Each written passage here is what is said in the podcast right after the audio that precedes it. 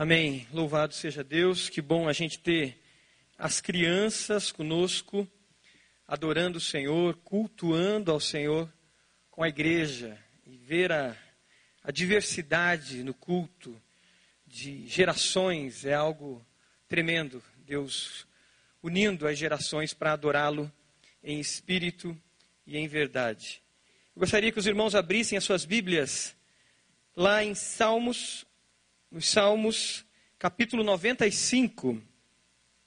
Abre lá nos Salmos, capítulo 95.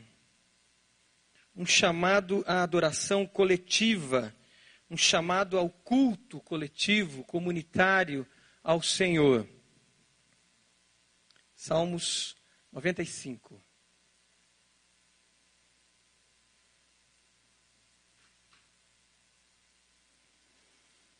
Veja se tem alguém perto de você que está sem a Bíblia.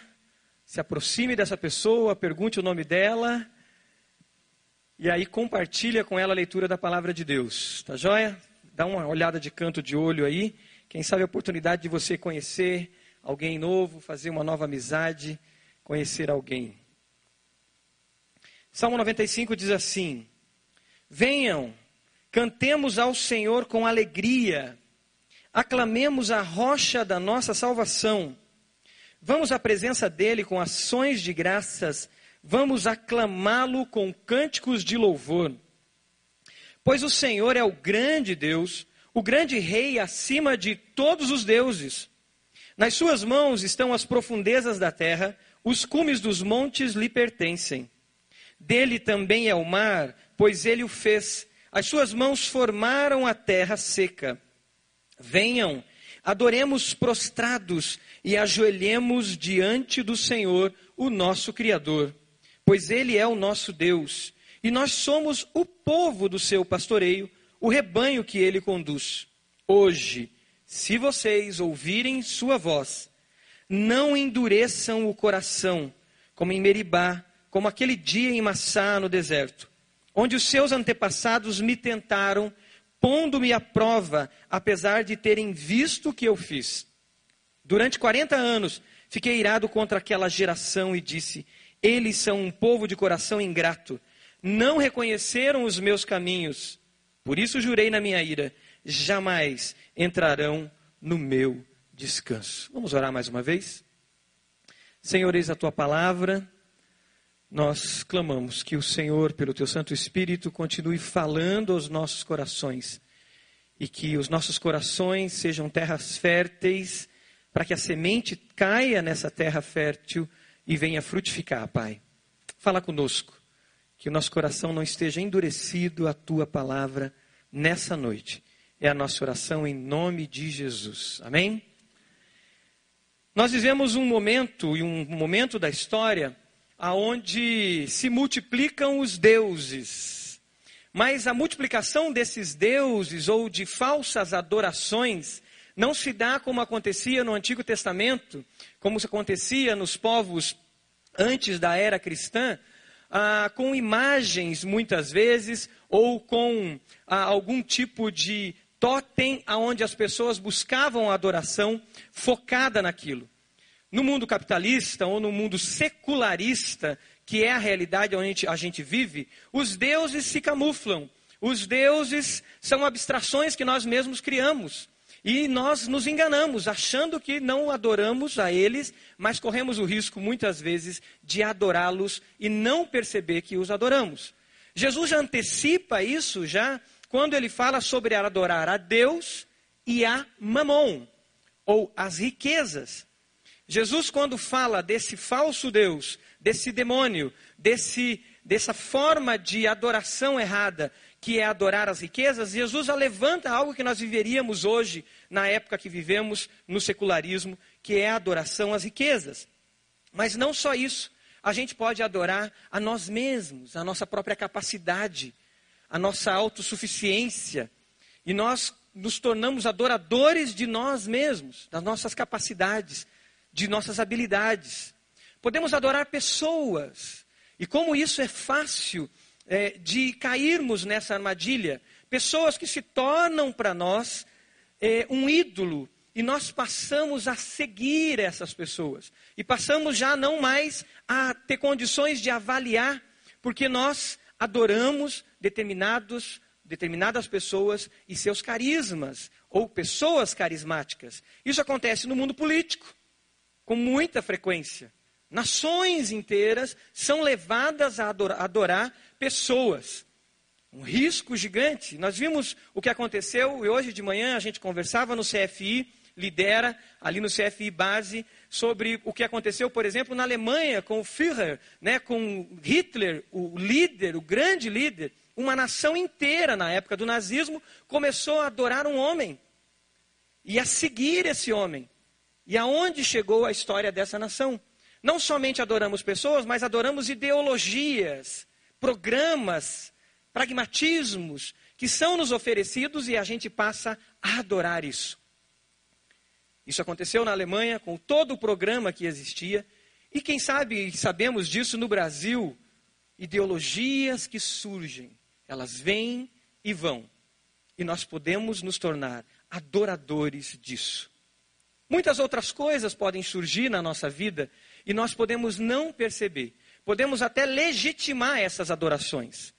Ontem eu era de direita, então eu acreditava numa ideologia, eu acreditava num programa, eu acreditava numa sofisticação econômica, ideológica, pragmática, e a minha razão da minha vida era aquilo. Ah, não, hoje eu sou de esquerda, então eu adoro um programa, uma proposta, um pragmatismo de solução econômica e social, e a razão da minha vida é aquilo. E eu fico cego. E quando junta-se programas, ideologias e pessoas, temos um combustível terrível, temos algo terrível e explosivo na mão. Temos que estar atentos. Mas nós queremos falar hoje de culto ao Senhor. E o chamado ao culto ao Senhor é um chamado à verdadeira adoração. É um chamado a adorarmos a quem de fato deve ser adorado. E quem é que de fato deve ser adorado? Somente um, que é Deus, o Senhor, Criador de todas as coisas. Quando a gente fala em culto coletivo, a gente fala do povo de Deus se reunindo para adorar somente um ser, somente uma pessoa. E essa pessoa é a pessoa do nosso Senhor, Criador de todas as coisas. O texto que nós lemos em Salmos é um chamado à adoração coletiva. É um chamado ao povo à adoração. Ele diz: venham, cantemos ao Senhor com alegria, aclamemos a rocha da nossa salvação. Aquele que de fato pode trazer sobre nós libertação, aquele que de fato pode trazer sobre nós salvação. Não uma pessoa, um sujeito messiânico, não um programa, não um partido, não uma filosofia de vida, não um Deus ou um totem ou uma imagem, mas ao único que pode trazer salvação e libertação. E o salmista continua dizendo: Vamos à presença dele com ações de graças. Vamos com essa consciência clara de que é ele que está fazendo com que nós respiremos hoje de que é Ele que move a história, de que é Ele que conduz a história, de que é Ele que nos traz e nos leva, de fato, à presença dEle mesmo. De que é Ele que faz com que a gente levante pela manhã e que a gente tenha força para caminhar. Vamos a Ele com ações de graças. Versículo 4: Nas suas mãos estão as profundezas da terra, os cumes dos montes lhe pertencem. Dele também é o mar, pois ele o fez. As suas mãos formaram a terra seca. Venham, adoremos prostrados. Venham, adoremos prostrados. Um chamado a um culto coletivo.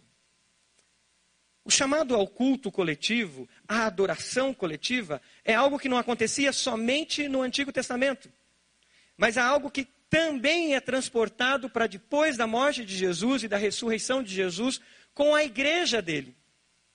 E entender o culto coletivo nos ajuda a entender quem e como nós devemos viver como discípulos dele no dia a dia. Vivemos um momento hoje na história de desacreditar, do desacreditar nas instituições. Infelizmente, não só no nosso país, mas na história da humanidade, existe um descrédito às instituições, pois as instituições têm mostrado a sua falibilidade, pois elas são humanas, elas são falhas. Eu nasci em 74 e cresci num mundo dividido em uma possibilidade de utopia, aonde se acreditava em algumas ideologias e se acreditava que poderia se mudar a história implantando alguns programas de governo. E quem é dessa geração sabe que isso tudo ruiu. Quem nasceu depois disso não percebeu isso. E nós no Brasil vivemos muito claro isso nos últimos anos. Quantas pessoas, quantos acreditaram em tantas coisas e de repente as coisas se ruem. Mas por que se ruíram? Porque são instituições, programas em deuses criados pelos próprios homens. Tudo isso, muitas vezes, nós transportamos para a igreja, transportamos para a vida cristã, e com isso perdemos de viver princípios da palavra de Deus nas nossas vidas. E esse descaso com as instituições, esse, esse desacreditar, essa espécie de niilismo, essa, essa espécie de, de não acreditar em mais nada, a gente começa a não se comprometer com mais nada. E aí já não existe um compromisso com a igreja, não existe um compromisso com o culto cristão, não existe um compromisso com a caminhada cristã, como a Bíblia nos apresenta. E nós nos tornamos o quê? Individualistas. E achamos que a solução está em nós. Eu sou capaz de viver a minha vida cristã sozinho, isoladamente. Eu posso isoladamente, no meu individualismo, viver o que é a vida cristã. Mas isso fere o que a palavra de Deus nos ensina. Pois no Novo Testamento também existe um chamado ao culto coletivo, à vivência como igreja. Antes de eu falar especificamente sobre o culto coletivo, eu queria só pensar algo sobre igreja. Porque para entender o culto coletivo é importante entender o que é igreja, ou entender o que não é igreja, muitas vezes. Primeira coisa que é importante a gente ter em mente: igreja não é, é o próximo slide, você individualmente. Muitas vezes nós, e eu, eu me incluo como pregador, usamos uma expressão de você é igreja, mostrando a responsabilidade humana como membro do corpo de Cristo. E a gente enfatiza isso tantas vezes e nós assumimos que eu sozinho sou igreja. Mas não existe no Novo Testamento nenhuma citação que diga que eu sozinho sou igreja. O que existe no Novo Testamento é uma citação que diz que eu sozinho sou templo do Espírito Santo.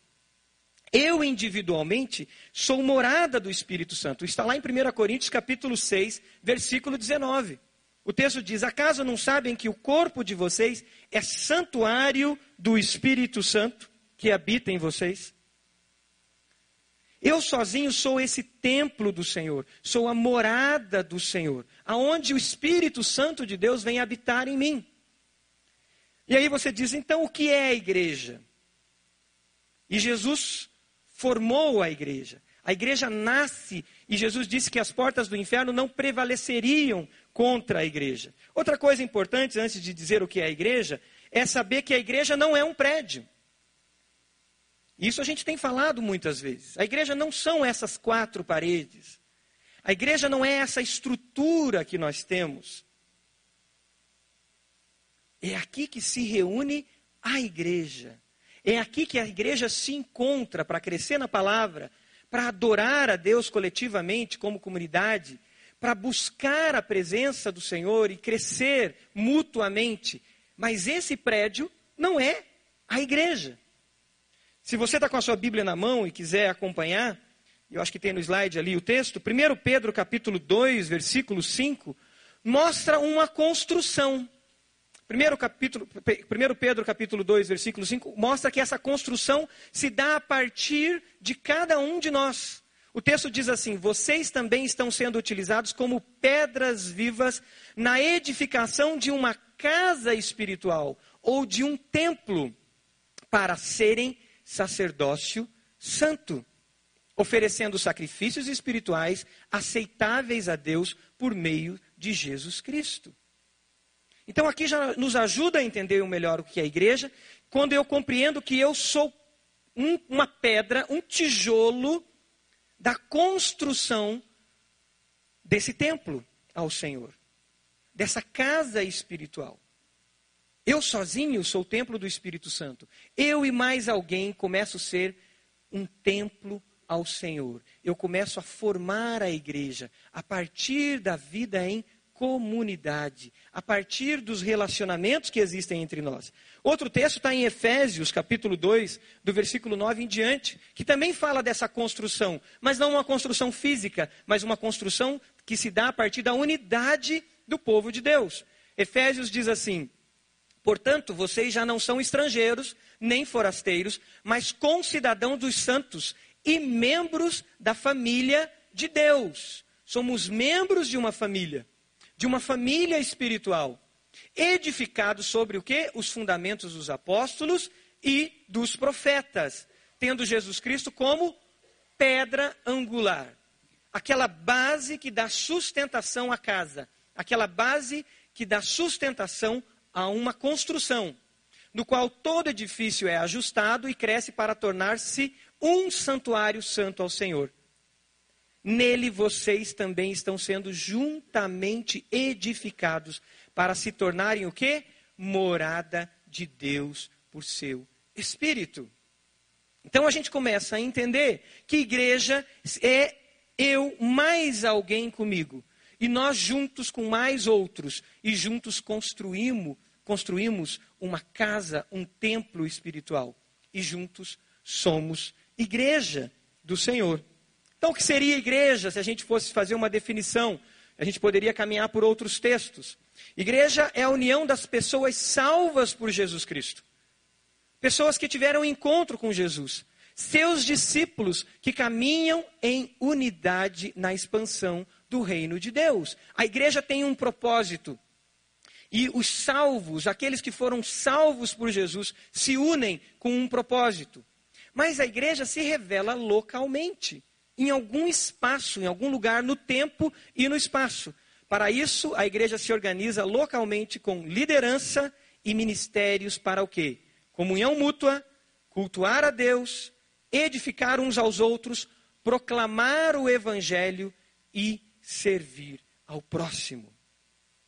Isso é igreja. Os chamados para fora com uma missão, com um propósito, na vida deles, com liderança. É isso que você vê no Novo Testamento todo. Quando você lê todo o Novo Testamento, o que você encontra é são epístolas, são cartas enviadas a igrejas. Uma carta enviada à igreja de Éfeso, uma carta enviada à igreja de Filipos, uma carta enviada aos Gálatas, uma carta enviada a líderes da igreja, como Timóteo, como Tito. Um organismo vivo que se revela no tempo e no espaço. Geograficamente ela estava localizada. É como se hoje recebêssemos uma carta do apóstolo à Igreja Batista que se reúne no Bacaxeri. A igreja que se reúne em São José dos Pinhais. A igreja que se reúne no bairro do portão. Um grupo unido com o propósito de expandir o reino de Deus, que se estabelece no tempo e no espaço, geograficamente definido. Entender isso é muito importante. Porque se não entendemos isso, eu admito que sozinho sou igreja e aí eu me isolo no meu na minha realidade da minha vida achando que eu sou igreja sozinho e não me encontro com o povo de Deus. Aí eu acredito que eu não preciso vir ao culto da igreja. Eu acho que eu não preciso me unir aos irmãos em Cristo. E aí é um dos grandes perigos aonde eu posso cair na adoração de mim mesmo, na autossuficiência, no orgulho próprio e perco toda a bênção do que é ser igreja, do que é viver igreja. Então o que é culto diante disso? Vamos caminhar um pouco para culto. O culto ele pode ser individual. Sim, porque eu sou o templo do Espírito Santo. Eu sou morada do Espírito Santo. O Espírito Santo habita em mim. E agora a Bíblia diz que eu sou sacerdote diante de Deus. Apocalipse capítulo 1 diz que nós fomos feitos reinos e sacerdotes. Não precisamos mais de um mediador entre nós e Deus. Nós podemos falar com Deus diretamente. Não é necessário buscar o sacerdote para que o sacerdote faça propiciação, para que o sacerdote faça algum tipo de acesso a Deus que eu não tenho. Então eu busco ao Senhor e eu cultuo a Deus, eu ofereço o meu culto ao Senhor individualmente. A gente aprende isso quando nós vemos a conversa de Jesus com a mulher samaritana, em João capítulo 4. E Jesus diz: Deus é espírito e importa que os verdadeiros adoradores o adorem em espírito e em verdade. Uma adoração individual, pessoal, aonde eu busco a Deus lá no secreto do meu quarto, como ensinou o Senhor Jesus. Vá para o seu quarto, feche a porta e busque ao seu pai em secreto. E ele o vê em secreto o meu culto ao Senhor, individualmente oferecendo um culto ao Senhor. Romanos capítulo 12, que aparece também nesse slide, fala sobre isso. Romanos 12, ele nos mostra sobre esse culto individual e ele fa fala de um culto racional ao Senhor. Romanos 12, versículo 1 e 2 diz: Portanto, irmãos, rogo-lhes pelas misericórdias de Deus que se ofereçam como sacrifício vivo, santo e agradável a Deus, esse é o culto racional de vocês, individual, na presença de Deus. E não só quando eu adoro a Deus no silêncio do meu quarto, ou dentro do meu carro, na garagem da minha casa, ou numa sala na empresa na hora do almoço, mas no dia a dia, na minha caminhada cristã, na minha caminhada na vida, lá na empresa, nos meus negócios, lá na escola, lá na faculdade, nos meus relacionamentos, lá com os meus amigos, minhas amigas, quando eu os encontro, lá na internet, quando eu estou navegando, em todos os lugares eu estou oferecendo ao Senhor e devo oferecer ao Senhor isso. Mas existe também um culto coletivo. Quando eu busco ao Senhor na coletividade. Atos capítulo 2, no início da igreja cristã, da igreja cristã, nós já encontramos esse culto coletivo. Quando eles se reuniam no pátio do templo, e na coletividade, na comunidade, se encontrando no pátio do templo, se estabelecia ali um culto coletivo. Eles tinham seus encontros nas casas e tinham seu grande encontro da igreja do Senhor, reunida. E ali ainda era o princípio da igreja que ainda se organizava. Atos 2, do 41 em diante, fala isso: que eles aceitaram a mensagem, foram batizados. As pessoas já tinham consciência da sua salvação, eram salvas por Jesus. O 42 diz que eles se dedicavam ao ensino dos apóstolos. Então, o ensino da palavra de Deus, a palavra profética da liderança sobre aquele grupo era constante na comunhão e no partir do pão e as orações. No 43, versículo 43 de Atos 2, diz que todos estavam cheios de temor e muitas maravilhas e sinais aconteciam.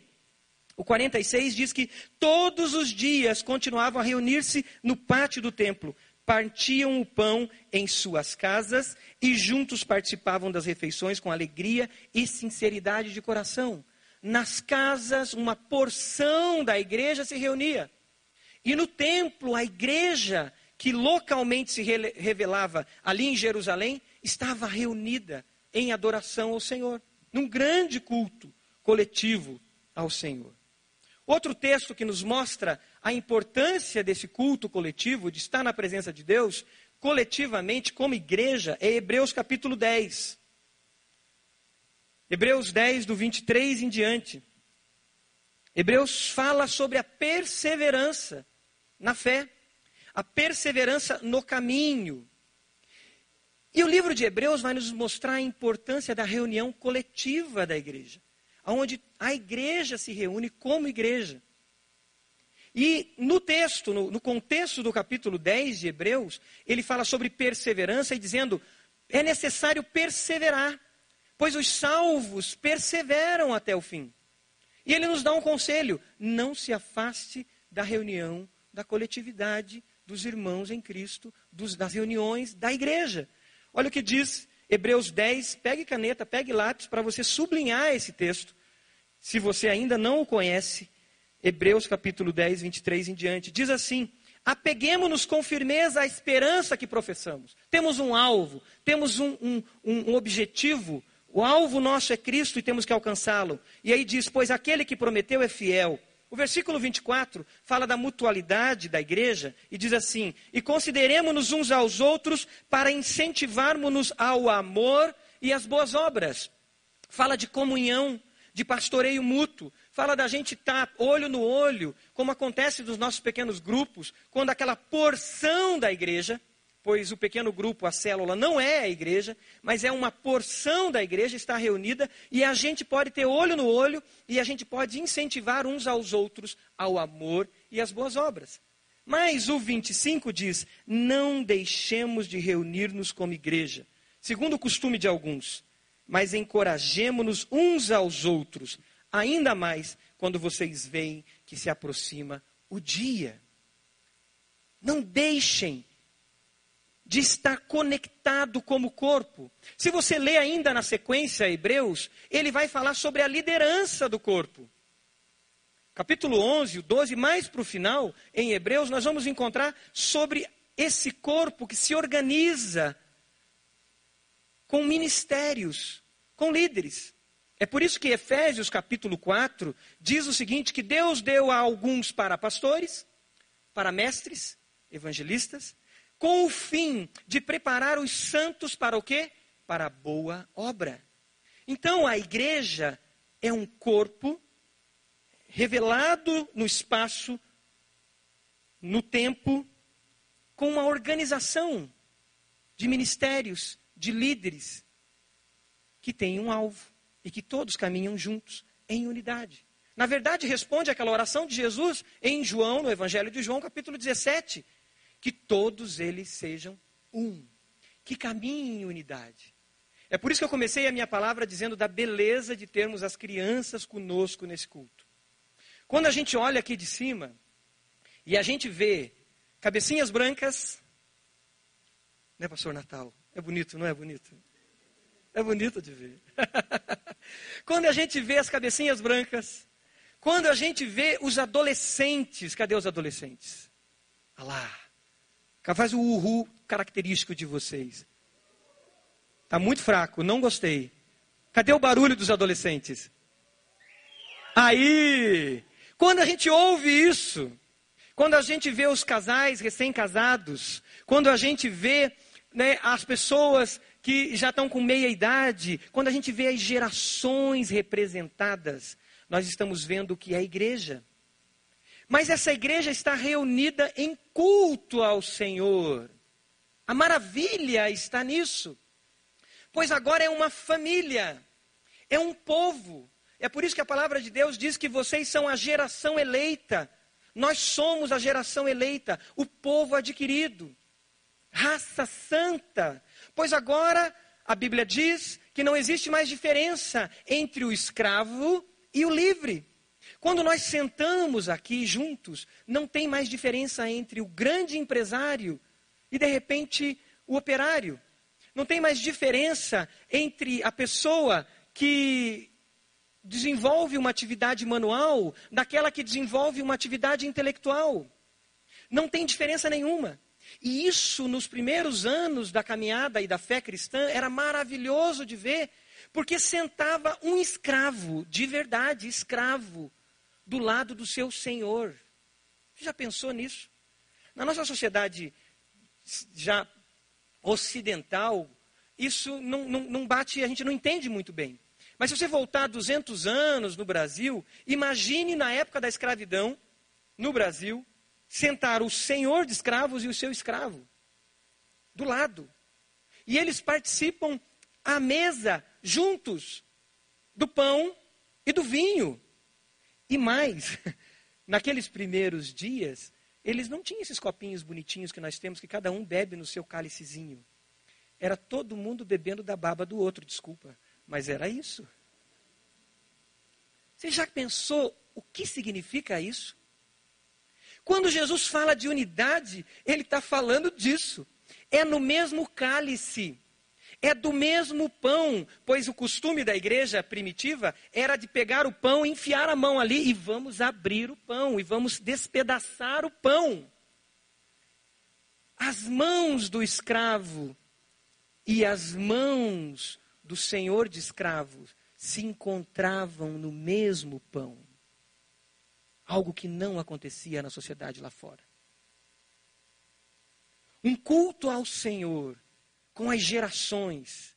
Lembram, os adolescentes devem lembrar de Atos, os jovens, daquele culto aonde Paulo está pregando e um jovem, quem lembra o nome daquele jovem que caiu de sono? Eutico. Imagina, gente, quantas horas foi aquela pregação. E o jovenzinho não aguentou o tranco, devia ter passado a noite no Facebook, não dormiu direito, e aí deu no que deu teve que, né, Deus fez um grande milagre ali, mas as gerações estavam representadas. E é por isso que a nossa célula, o nosso pequeno grupo, não é igreja. Porque a tendência dos nossos pequenos grupos, das nossas células, é, à medida que elas vão se multiplicando, elas vão se existindo e se formando por afinidades. Você já percebeu isso? As multiplicações começam a gerar grupos que têm afinidade, e isso não é ruim. Isso é bom. Porém, não representa o que é a igreja, porque a igreja não é gueto. Igreja não pode ser um encontro de iguais. Igreja é unidade na diversidade. Culto da igreja tem que ser unidade. O que é isso? Isso é unidade na diversidade. É 1 Coríntios capítulo 12, quando nós lemos sobre dons. Então, a sua célula, guarde o que eu estou te dizendo, não é igreja. Ela não substitui o seu culto da igreja, pois ela é um grupo de afinidade, com uma missão muito importante: evangelização discipuladora ir aonde as pessoas estão, viver a realidade que as pessoas estão vivendo, se aproximar o máximo das pessoas. Quando você abre um pequeno grupo lá na sua faculdade, você está dizendo: a igreja, a porção da igreja está aqui. Para que os sinais do reino se manifestem nessa universidade, eles vejam uma porção da igreja e eles possam conhecer o todo, que é a igreja de Jesus. Quando você abre um pequeno grupo na sua empresa, quando você abre um pequeno grupo no seu condomínio, quando você abre um pequeno grupo de mulheres especificamente, ou de senhores, você está dizendo isso. Mas ali é uma porção. Porque a igreja de Jesus está representada ali. Mas ali não é a igreja reunida, cultuando a Deus. Por isso o pequeno grupo não substitui o nosso culto da igreja, o culto coletivo. Também o nosso grande encontro de adolescentes na sexta-feira e de jovens no sábado também não é um culto da igreja. Aí você diz, por quê?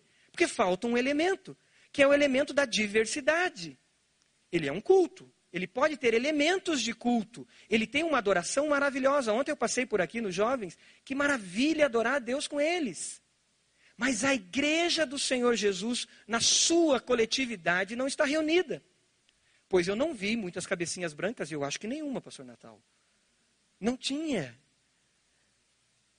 Mas quando os jovens, os adolescentes vêm para cá e nos reunimos aqui, nós estamos dizendo: aqui está a igreja do Senhor, reunida, na coletividade, na diversidade, em unidade. Nós adoramos de maneira diferente. Eles dizem uhul, né? E eu fico, e alguns se ajoelham, outros levantam a mão. Outros ficam sentados, porque talvez não conseguem ficar muito tempo em pé, ou prefere adorar sentado. Mas essa diversidade nos une, porque estamos juntos no mesmo propósito. No mesmo propósito. A igreja do Senhor, e esse é o sonho do Senhor, a igreja vivendo em unidade, vivendo como igreja. Eu queria que vocês abrissem, abrissem as suas Bíblias lá em Atos capítulo 3, para a gente fechar essa reflexão, essa palavra sobre culto. Atos capítulo 3 tem uma ilustração muito boa sobre culto para nós. Atos 3, nessa narrativa, ela mostra um encontro que aconteceu entre Pedro e João e um mendigo. Todos vocês devem conhecer essa história. Atos 3 diz que certo dia Pedro e João estavam subindo ao templo na hora da oração, se encontrar com o povo na coletividade, em, em oração, às três horas da tarde. Estava sendo levado para a porta do templo chamada Formosa um aleijado de nascença, que ali era colocado todos os dias para pedir esmolas aos que entravam no templo. Vendo que Pedro e João iam entrar no pátio do templo, pediu-lhes esmola. Pedro e João, olha, João olharam bem para ele e então Pedro disse: Olhe para nós. O homem olhou para eles com atenção, esperando receber deles alguma coisa. Disse Pedro: Não tenho prata nem ouro, mas o que tenho, isto lhe dou. Em nome de Jesus Cristo o Nazareno, ande. Segurando-o pela mão direita, ajudou-o a levantar-se. Imediatamente os pés e os tornozelos do homem ficaram firmes. E de um salto pôs-se em pé e começou a andar. Depois entrou com eles no pátio do templo, andando, saltando e louvando a Deus. Quando todo o povo o viu andando e louvando a Deus, reconheceu que era ele o mesmo homem que costumava mendigar sentado à porta do templo chamada Formosa. Todos ficaram perplexos e muito admirados com o que lhe tinha acontecido. O salmo que nós lemos é uma convocação a essa celebração. Agora, onde se deu a missão? Aonde se deu a evangelização? Aonde se deu o serviço nessa narrativa? No templo no culto coletivo ou fora do templo? Na rua, no caminho. Muitas vezes nós achamos que nós temos que trazer as pessoas aqui para que elas ouçam a palavra de Deus e que a nossa missão é trazer as pessoas ao culto para que elas sejam evangelizadas, para que elas sejam abençoadas. Mas a Bíblia diz que nós fomos feitos reinos e sacerdotes. E se nós fomos feitos reinos e sacerdotes, o culto nosso individual sai pelas ruas e caminha pelas ruas. E os milagres e os sinais do reino de Deus seguem ao quê? aos que creem. E se seguem aos que creem, eu vou trazendo as pessoas num processo de experiência com Deus para celebrar comigo o que Deus já está fazendo lá fora. Fora dessas quatro paredes. Fora desse encontro. Não que os milagres de Deus não aconteçam aqui, pois acontecem e muitos, porque imagine o poder, a dimensão dessa diversidade de gerações em unidade adorando a Deus.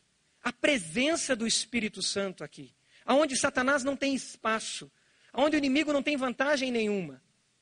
Mas a missão nossa não se cumpre aqui, ela se cumpre lá fora. E aqui dentro nós celebramos. É por isso que o salmista diz: venham, cantemos ao Senhor com alegria, aclamemos a rocha da nossa salvação. Esse mendigo, esse aleijado, ele entra celebrando aquilo que Deus usou a vida de Pedro e João para que acontecesse no caminho. Enquanto caminhavam, enquanto estavam no dia a dia, lá na empresa, lá com os vizinhos, lá com a família, lá na universidade, lá na faculdade, lá na escola, lá no, no hospital, lá dentro do ônibus, lá na, na, na minha bicicleta fazendo a minha pedalada, aonde eu estiver, os sinais do reino seguem. O culto, então, ele é a fonte e é o ápice da missão. É a celebração da missão. Quando a gente, por exemplo, na quinta-feira, a gente ouve os testemunhos e a gente traz testemunhos, nós celebramos o que Deus tem feito. Celebramos o que acontece entre um culto e o outro. Pois a missão se dá entre um culto e o outro. Amanhã, ao sairmos daqui, a missão acontece.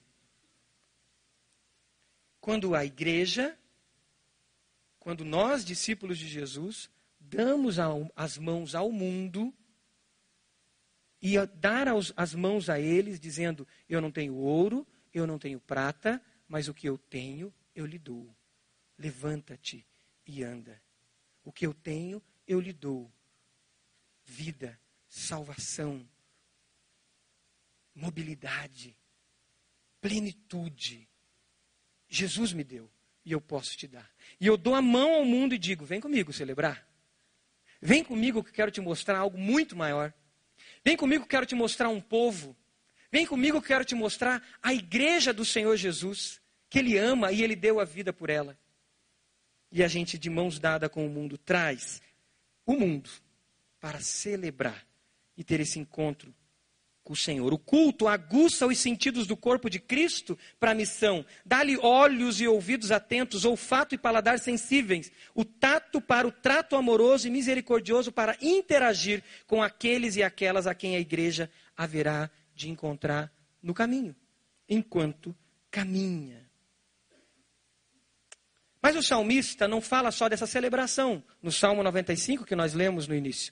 O salmista também fala para frente sobre um espaço no culto que é onde a palavra de Deus é dita e ela é falada diretamente aos nossos corações. O versículo 7 em diante do Salmo 95, se você quiser voltar para lá, fala sobre isso. Salmo 95, no 7 em diante, depois de celebrar, depois de ter esse encontro do povo do Senhor em adoração, em celebração, em gratidão, ele diz: Pois Ele é nosso Deus e nós somos seu povo, estamos em unidade o povo do seu pastoreio, o rebanho que ele conduz. Mas aí o salmista traz algo sobre esse encontro coletivo. Hoje, se vocês ouvirem a sua voz, não endureçam o coração. Como em Meribá, como aquele dia em Massá, no deserto, onde os seus antepassados me tentaram, pondo-me à prova, apesar de terem visto o que eu fiz, de terem visto os milagres que foram feitos. Durante 40 anos fiquei irado contra aquele povo. E o salmista termina dizendo que eles não entraram no descanso do Senhor. Não entrarão. Esse texto de Salmos é levado lá para o Novo Testamento em Hebreus, capítulo 3. E o escritor de Hebreus, agora ele falando para discípulos de Jesus, ele usa esse mesmo texto para falar da perseverança no caminho. Mas não uma, uma perseverança individualista, onde eu sozinho acho que eu estou com Cristo e vivo a minha vida cristã sozinho, mas uma perseverança na unidade. Se você vai para Hebreus capítulo 3, quando ele fala isso, mexa na sua Bíblia, Hebreus capítulo 3, do versículo 7 em diante, o escritor traz à tona esse texto. Ele diz assim: Assim como diz o Espírito Santo, Hebreus capítulo 3, versículo 7. Hoje, se vocês ouvirem a sua voz, não endureçam o coração, como na rebelião durante o tempo da provação no deserto, onde seus antepassados me tentaram, pondo-me à prova, apesar de durante 40 anos terem visto o que fiz. Por isso fiquei irado contra aquela geração e disse: o seu coração está sempre se desviando e eles não reconheceram os meus caminhos. Assim jurei na minha ira, jamais entrarão no meu descanso. Aí o escritor diz no versículo 12: Cuidado, cuidado, irmãos, para que nenhum de vocês tenha coração perverso e incrédulo, que se afaste do Deus vivo. Ao contrário, encorajem-se uns aos outros todos os dias, durante o tempo que se chama hoje, de modo que nenhum de vocês seja endurecido pelo engano do pecado, pois passamos a ser participantes de Cristo desde que de fato nos apeguemos até o fim à confiança que tivemos no princípio. Por isso é que se diz: se hoje ouvirem a sua voz, não endureça seu coração. Quem foram os que ouviram e se rebelaram? Não foram todos os que Moisés tirou do Egito?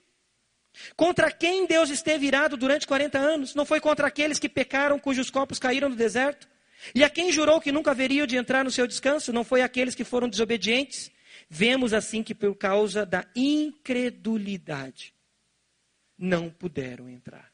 Se você vai para Hebreus 10, de novo ele fala sobre perseverança. Mas ele coloca essa perseverança na caminhada em unidade com o corpo de Cristo. O capítulo 10 de Hebreus, no final, ele chama isso, e ele diz lá no final do capítulo 10, versículo 35, ele diz: Por isso não abram mão da confiança que vocês têm Ele será, ela será ricamente recompensada. Vocês precisam perseverar. Vocês precisam perseverar. De modo que quando tiverem feito a vontade de Deus, recebam o que ele prometeu. Pois em breve, muito em breve, aquele que vem virá e não demorará. Mas o meu justo viverá pela fé. E se retroceder, não me agradarei dele.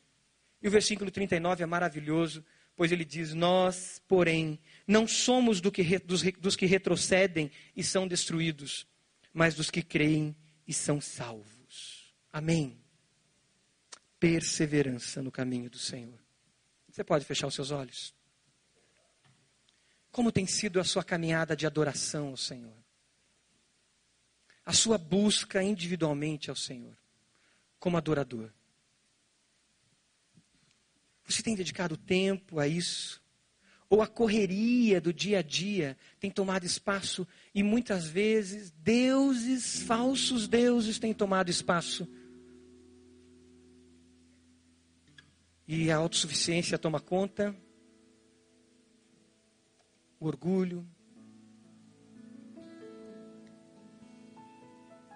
a riqueza toma conta, e o meu Deus se chama dinheiro, e o meu Deus se chama sucesso, e o meu Deus se chama ter, ter, ter e ter.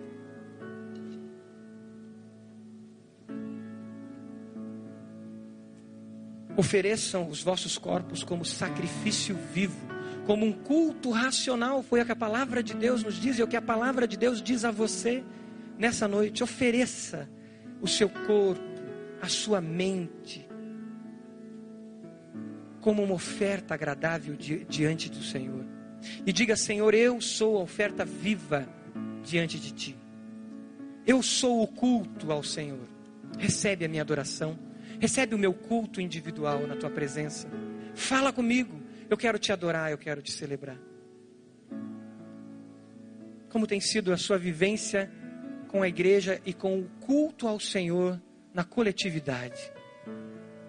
Quando você vem a esse culto, que começa às seis e meia da tarde, você vem com o coração pronto para dizer, dizendo: Deus, eu quero te celebrar, mesmo nas lutas, eu quero te louvar, mesmo nas dificuldades porque eu sei que o Senhor é o dono da história, e se estou passando por isso, eu confio no Senhor e eu sei que o Senhor não abre mão de mim, e o Senhor está comigo.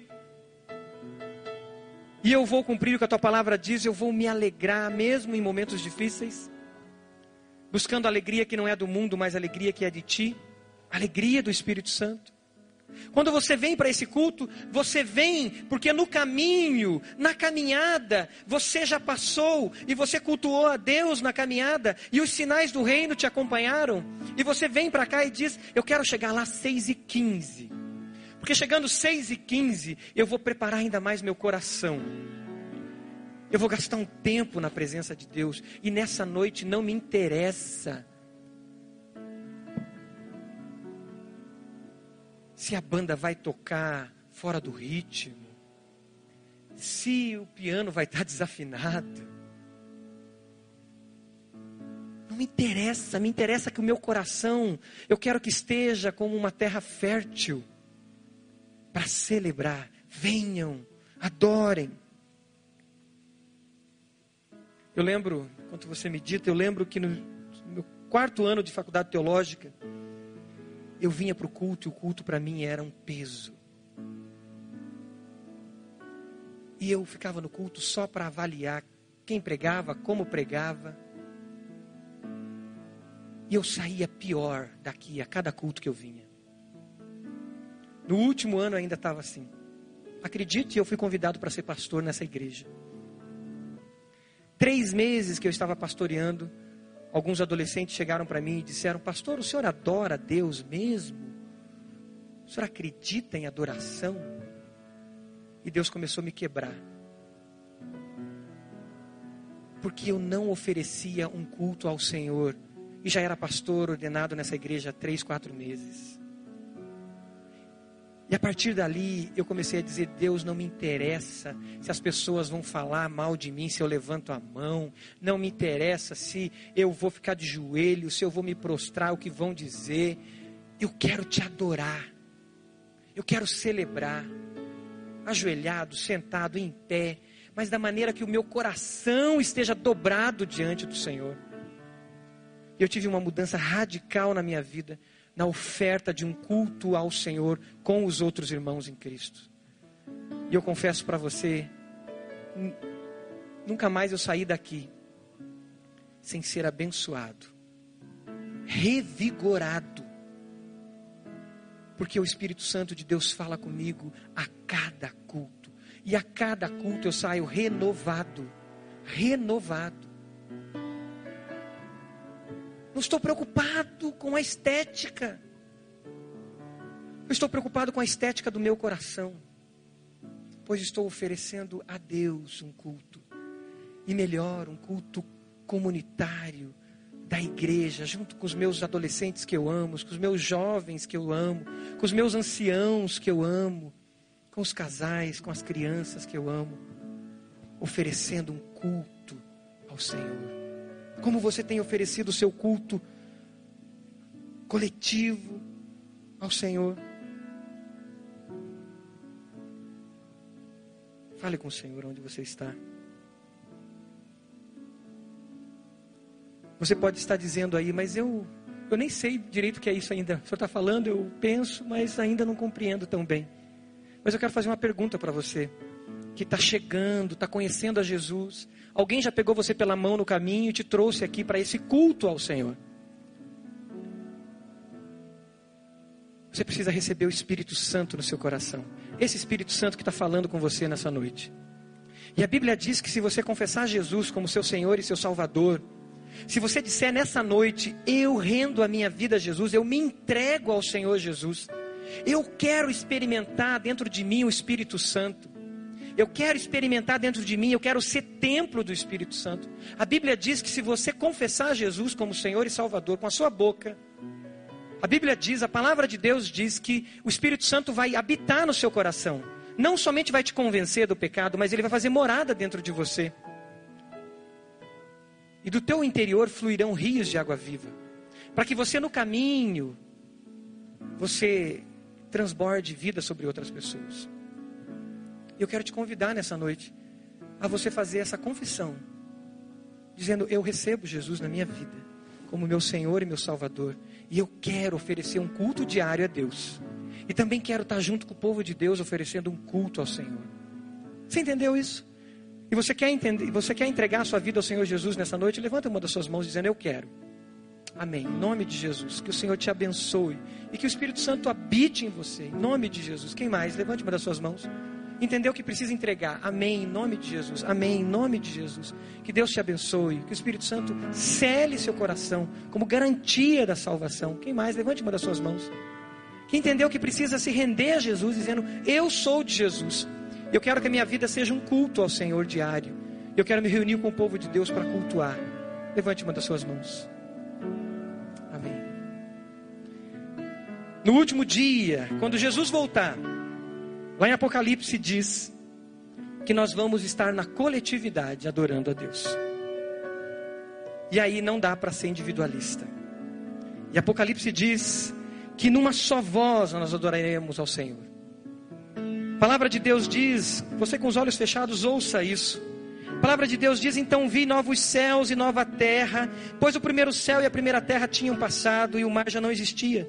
Vi a cidade santa, Nova Jerusalém, que descia dos céus da parte de Deus, preparada como uma noiva adornada para o seu marido. Ouvi uma forte voz que vinha do trono e dizia: Agora o tabernáculo de Deus está com os homens, com os quais ele viverá. Eles serão os seus povos, o próprio Deus estará com eles e será o seu Deus. Ele enxugará dos seus olhos toda lágrima. Não haverá mais morte, nem tristeza, nem choro, nem dor, pois a antiga ordem já passou. Aquele que estava sentado no trono disse: Estou fazendo nova todas as coisas. E acrescentou: Escreva isto, pois essas palavras são dignas e verdadeiras. Eu sou o Alfa e o Ômega, o princípio e o fim. Aquele que tiver sede, darei de beber gratuitamente da fonte da água da vida. O vencedor herdará tudo isto, e eu serei seu Deus, e ele o meu filho. E juntamente com os anjos, nós adoraremos ao Senhor, como um corpo em unidade. Eu quero te convidar a ficar de pé e cantar mais uma vez essa música. Mas eu quero que você cante com os olhos fechados, como o pastor Márcio pediu naquela hora. Pensando, vislumbrando, visualizando o último dia quando Jesus vai voltar. E aí não vai ser somente nós, vai ser todos aqueles que se encontraram com Jesus, numa só voz, adorando ao Senhor. Adore ao Senhor. Cante com alegria essa música. Cante ao Senhor como igreja, num culto ao Senhor. Te adoramos, Senhor. Te adoramos, Pai. Aleluia.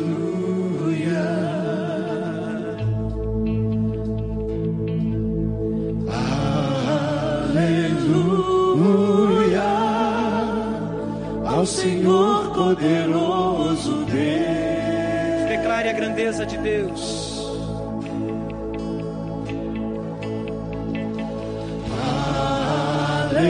Aleluia. Imagine os santos, os anjos, todos os fiéis, adorando juntos, Ao Senhor poderoso. declarando a grandeza de Deus.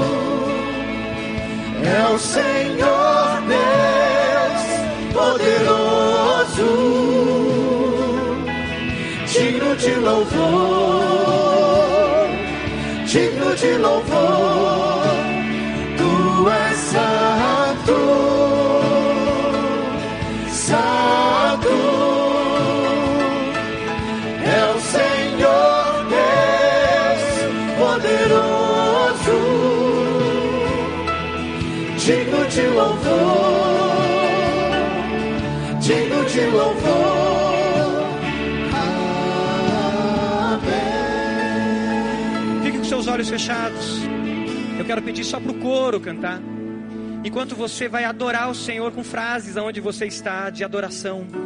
Enquanto o coro canta, essa mais uma vez adore o Senhor espontaneamente. Aquilo que vem da sua alma, aquilo que vem do seu coração, diga ao Senhor. Adore-o, declare a grandeza dele, aclame ao Senhor.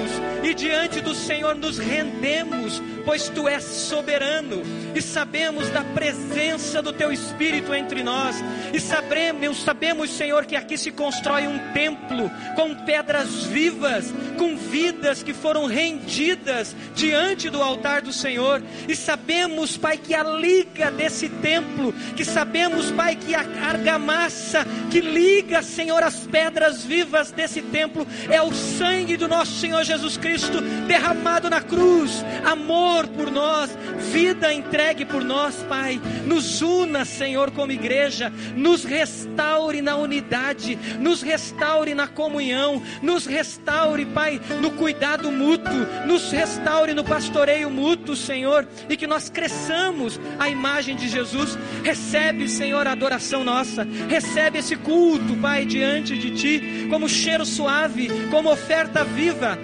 vidas que se consagram ao Senhor, Pai. Recebe, Senhor, e venha sobre nós. Enche-nos, Pai, com teu Santo Espírito. Derrama sobre nós o teu Santo Espírito, Senhor. Capacita-nos, Senhor, pelo teu Santo Espírito, para sermos, Pai, de fato discípulos adoradores, discípulos que adoram e multiplicam vidas, Senhor.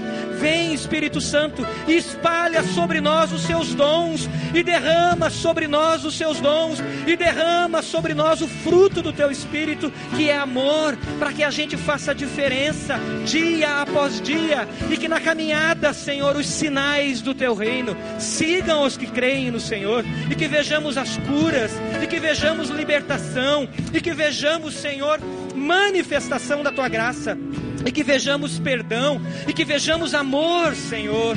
Vem Espírito Santo de Deus e guia-nos, guia-nos, guia-nos a toda a verdade. Que a nossa caminhada de fato seja uma caminhada de culto ao Senhor diária, Pai. E que todas as gerações representadas aqui vivam isso, Senhor.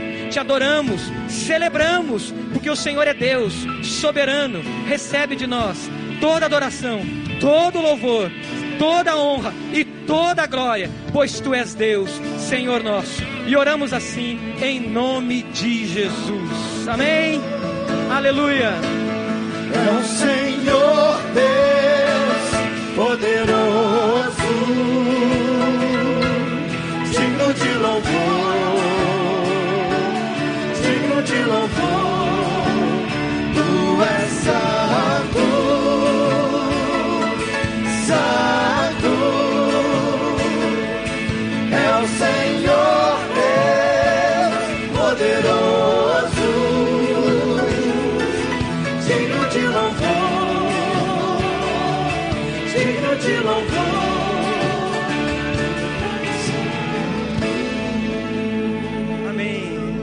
Você pode celebrar com palmas. Louvado seja Deus. É a igreja do Senhor. Eu queria que você que aceitou Jesus, levanta a mão mais uma vez. Quem aceitou Jesus, levanta a mão. Você pode dar um grito de alegria e com palmas por essas vidas que se renderam ao Senhor? Aleluia! Aleluia! É isso! É isso! Celebrar! Celebrar! A festa nos céus quando uma alma é salva. As irmãs que estão próximas, abracem essas queridas irmãs ali e vamos caminhar no discipulado com elas. Depois tragam ela aqui, Pastor Falcão precisa conhecê-las para a gente discipulá-las. Que Deus nos abençoe.